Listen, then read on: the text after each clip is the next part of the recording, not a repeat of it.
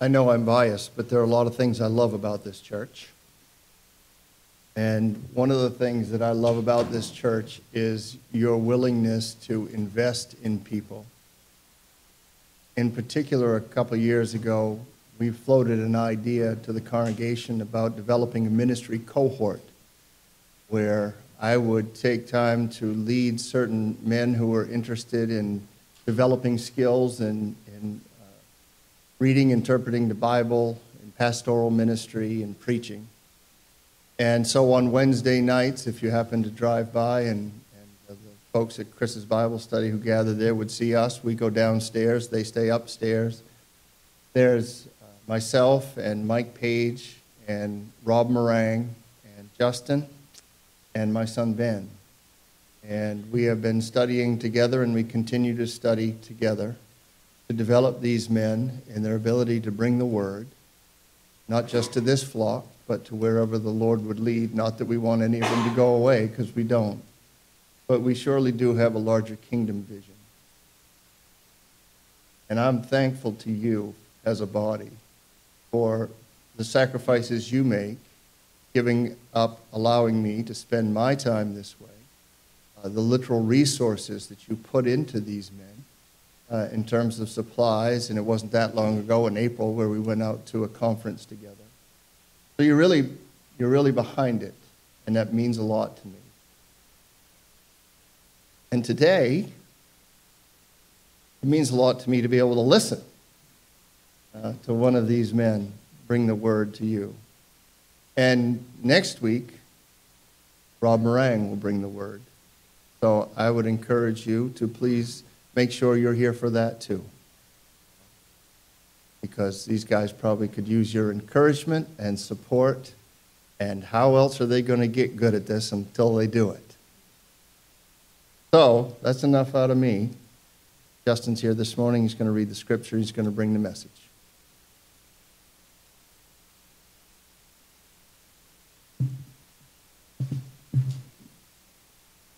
Let's go to the Word. Today we're reading from Exodus chapter 12. Start in verse 29.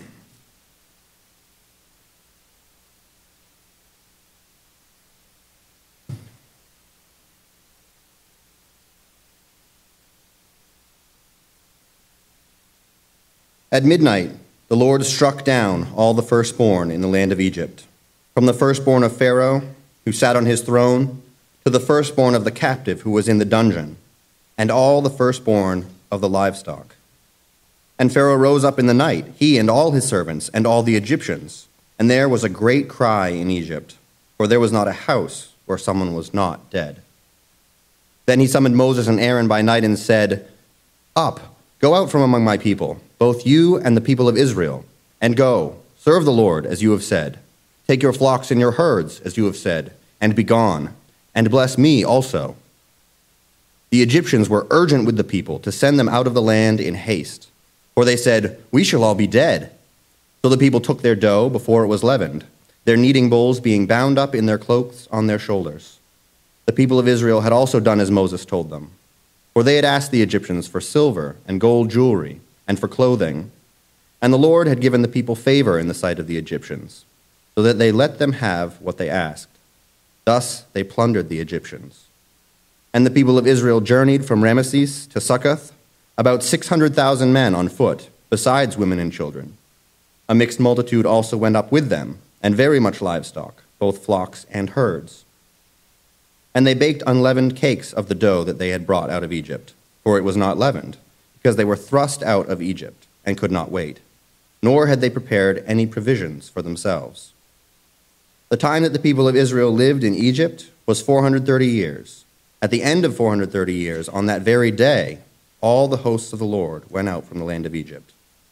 It was a night of watching by the Lord, to bring them out of the land of Egypt.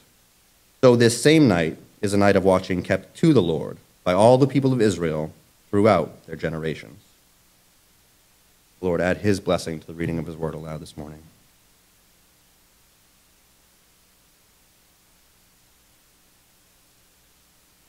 Have you ever in your life gotten in that rut where you continually forget something important? as not the occasional thing. It's not like changing the batteries in your smoke detector or leap year, but continually. For me, it's water bottles. I've been blessed to serve nearly every summer of the last 13 years up at BYC. And every summer, I end up playing the same game with myself. Where did I last put that wretched thing? At first, I thought it was that I didn't have a good enough bottle, and so I disliked using it. But after a few different iterations and several years, I began to realize I can't keep track of this one not so terribly small item for the life of me. Well, if you're like me, then 70% of your body is made up of water. And if you're like me, when you run around with kids all day in 90 degree weather, you end up losing quite a bit of that water and needing more even than frequent stops the dining hall dispenser can supply. Water is important. In fact, almost 75% of Americans don't get enough of it. But if you're like me, knowing how important it is, you still forget. This morning, we're going to look at a story worth remembering. Often, we consider the stories of Exodus and other biblical stories fondly, but lightly, along with the other children's stories we grew up with. And I can tell you right now, understanding the fullness of these passages and how they matter to your life is more important even than water on a hot day. Today's passage races quickly from God's climactic judgment of Egypt to the conclusion of one of the acts of the narrative, if you will. We will see this morning that what God set out to do, He's done. And that going forward, the scene has changed, and the narrative takes off in a new direction. This change is accomplished because, despite the power of mighty Pharaoh, despite the practiced cruelty and dominance of the Egyptian taskmasters, despite even the wavering belief of Israel and Moses himself, God triumphs. And for us now, as we recall that God has stated clearly all the way back in Exodus chapter 3 just what would occur on this Passover night, we might also look back in our own lives and recognize that the God we worship on Sunday and who we are often prone to forget on Monday has been proved faithful and sovereign time and again. If today's passage teaches anything, it teaches that God is worth remembering. God, I ask this morning that your word would go forth. You deserve to be the centerpiece of all that we do, especially in the study of your word. May your spirit be present to open ears and hearts and to speak what you would have your people hear. In Jesus' name, amen.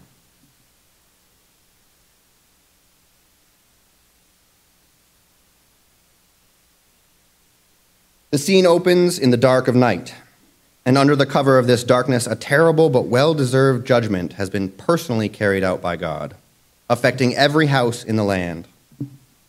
God has proved in a very immediate and vivid manner that he will hold to his proclamation in the Garden of Eden. Sin brings death. And as we saw last week, not only death to Egyptians, every house has seen death this night in the form of a lamb or the form of a firstborn human. Starting right off in verse 29, the Lord strikes at midnight. Remember that the hand of God has been systematically dismantling the authority of the false gods of Egypt. Pharaoh's hardness of heart has already brought terrible consequences to his nation. But now he awakens in the night to discover that the administrative and economic hardship he has brought upon Egypt is only a minor display of the power of his adversary. Pharaoh awakens to realize that this man, Moses, serves and speaks for a God who has the power to wipe him and his people off the face of the earth. The message finally gets through. Pharaoh summons Moses and Aaron. Remember that previously he had warned these troublesome envoys that if he saw them again, they would be put to death.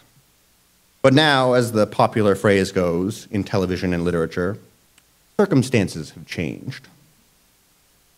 Moses and Aaron come to hear words that may sound authoritative and perhaps even angry, but what Pharaoh actually says tells a rather different story.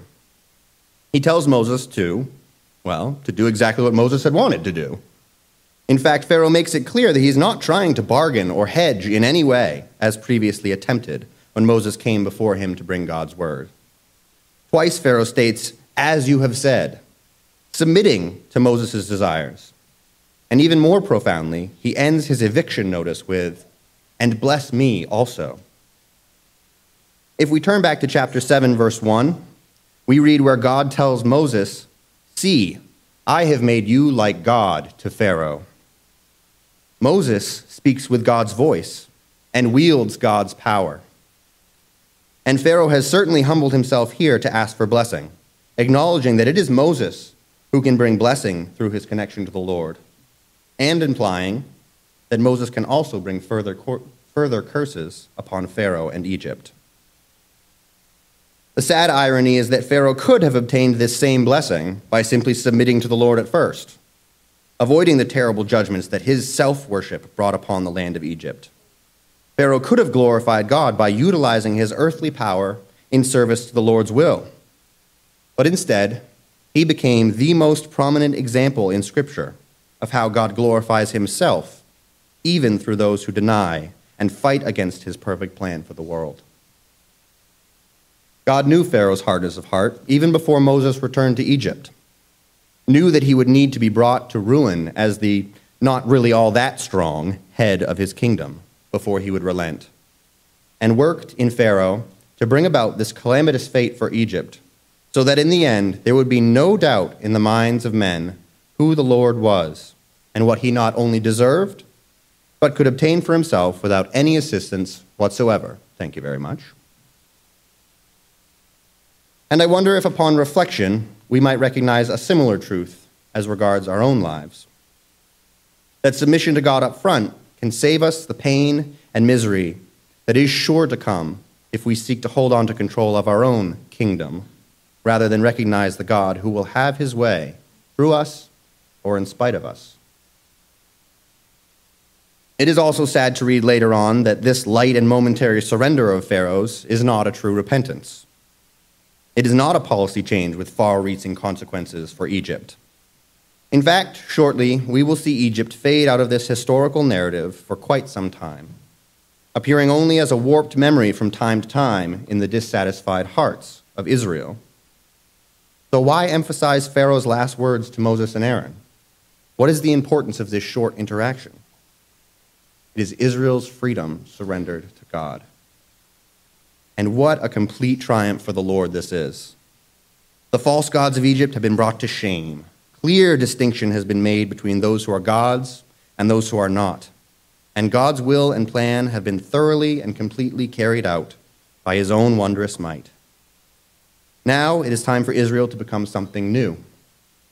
This people, who, for comparison, have been beholden to and then held captive by Egypt for almost 200 years longer than this country has existed as a nation are in one night given a new identity and a new purpose and sent off toward a new home. Now, they are God's people, going out to serve the Lord and following wherever He chooses to lead them. And Israel's departure from Egypt is not a story of cheery goodbyes and long sighs. We almost get the sense from the reading that these 600,000 men on foot besides women and children, completely vacate Egypt in half a night. That in itself seems miraculous, knowing what we know of rush hour traffic in the grand metropolis of Ellsworth, Maine. Population 7,741 as the 2010 census. But why the urgency? Verse 33 tells us not that Israel was urgent to leave Egypt, but that the Egyptians were urgent with the people to send them out of the land. The people of Israel are likely reeling in confusion at this point, though not daring to disobey the commands of the Lord, having just had a front row seat to the divine ruination of the world's foremost power in what was likely a few short and terrifying months. But Egypt's opinion on this situation is settled. Israel doesn't just leave Egypt, they are thrust out. It's noteworthy that we don't read here of Israel's desire to leave Egypt but that Egypt's desire to have done with Israel is the driving force of this forced march out of the land. We know that in Exodus 2:23, Israel cried out in their captivity for help. But the emphasis here is that upon experiencing the wrath of God, Egypt fears having these curse bringing slaves in their land even for one more day. This doesn't mean that Israel didn't have a clue. We see the mention of bread and leaven multiple times in this passage, and Rob will have more to say on that next week. But in today's text, we see that one clear understanding of the unleavened bread was that it represents the readiness of Israel to depart. The dark terror of this Passover night is one of anticipation, of a readiness to respond. Israel may not yet know how they got to this point, where they're going, how to get there, or even really who this God that will lead them there is. But at least for this night, they know that they had better stand ready to go when he says go. Luckily, they have the Egyptians there to point them to the exit. Not only this, but Egypt is willing to give the Israelites whatever they ask for in order to get them to leave. The people of Israel asked for and received silver and gold jewelry and clothing. As God told Moses, Egypt shows Israel favor. This is not necessarily a statement that the Egyptians were happy to give their possessions up. In fact, it is almost surely the fear of the Lord's punishing hand that causes this generosity. But nonetheless, it is a favorable response to the Israelites asking. So Israel leaves Egypt. They leave quickly. They leave with ties cut. At this point, Israel wants to escape Egypt, and Egypt wants them gone even worse. And Israel leaves laden with possessions. As mentioned a couple weeks ago, this wealth would, have become, would become troublesome for Israel as they tried to come to terms with their new identity. But this same wealth serves another purpose later on. When we reach Exodus 25, we will read of God commanding Moses to receive the contributions of the people for his sanctuary. Where do you suppose these former slaves acquired the items required for the grand work of the tabernacle? From the Egyptians. Israel leaves Egypt quickly, with ties cut, and equipped to honor and worship the Lord as a new and distinct people. After this hurried night, the pace of the narrative picks up even further, speaking of Israel's journey towards the edge of Egyptian territory, and mentioning also that a mixed multitude went up with them. Likely these are other slaves of Egypt, not descended from Jacob, taking advantage of this fine opportunity to get out of town before Egypt wakes up and realizes that there are still pyramids to be built, and someone needs to do the building. More likely still, there was some intermingling of Israel and these varied peoples throughout Israel's time in Egypt, forming connections close enough that they decided to remain with Israel when the distinction was made between Israel and Egypt. And it can hardly be thought impossible that once this mixed multitude saw that Israel was favored of a tremendously powerful deity, these people desired very much to be associated with that same power. So, along with these other people, and very much livestock, Israel leaves Egypt. And one small point to ponder they leave without having prepared provisions for themselves. More on that in the weeks to come. And now, for a second time, the perspective and pace shift as the God versus Egypt arc of Exodus is winding down. And we see a bit of expositional commentary, an explaining of the big picture. Verses 40 through 42 might be easily passed over as historical trivia, but their import is tremendous. Remember once again that God spoke to Abram, the grandfather of Jacob, that Abram's descendants would be strangers in a country not their own that they would be enslaved, that they would be afflicted, and that this time away from home, away from God's promised home, would be four centuries in length. Now, we see it fulfilled. God has done exactly what he said he would do. These hundreds of thousands of people are living out a plan set in place and foretold long before their own births. They even come out with great possessions, as God told Moses they would. Not one word out of place in God's foretelling. And Israel remembers this night. Though imperfectly kept throughout their history, the Passover continues to this day as an important observance in Judaism. And as we celebrated last week, it continues in the Christian observance of communion as well. The passing of the Lord's wrath from us through the body and blood of Christ. It was a night of watching by the Lord, though this same night is a night of watching kept to the Lord. From this last verse flows the three points of application I want to leave you with today. I'm not nearly done. The first point is this the terrifying and overpowering God of the Exodus is also the God of our Exodus. This may seem trite, but recognition of the unchanging nature of the Lord brings with it a host of implications when we call him our Lord. It implies that he is not our Lord in the same way we mean when we call it our car or our backyard. God is not standing by to put his stamp of approval and a smiley face sticker on our opinions and lifestyles.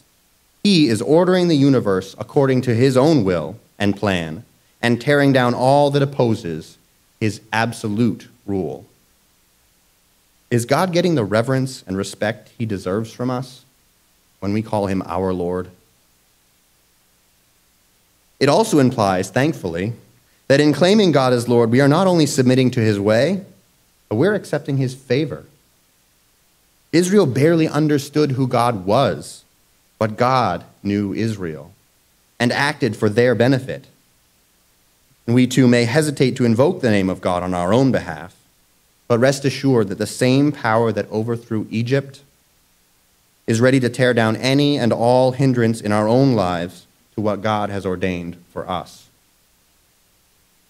Finally, the idea that God is the God of our Exodus implies that if the Lord is our Lord, then we too have left something behind. Perhaps you were saved as a child and never left a life of sin behind. But regardless, if you are in Christ, you should be able to look back and see a trail of things you've left behind.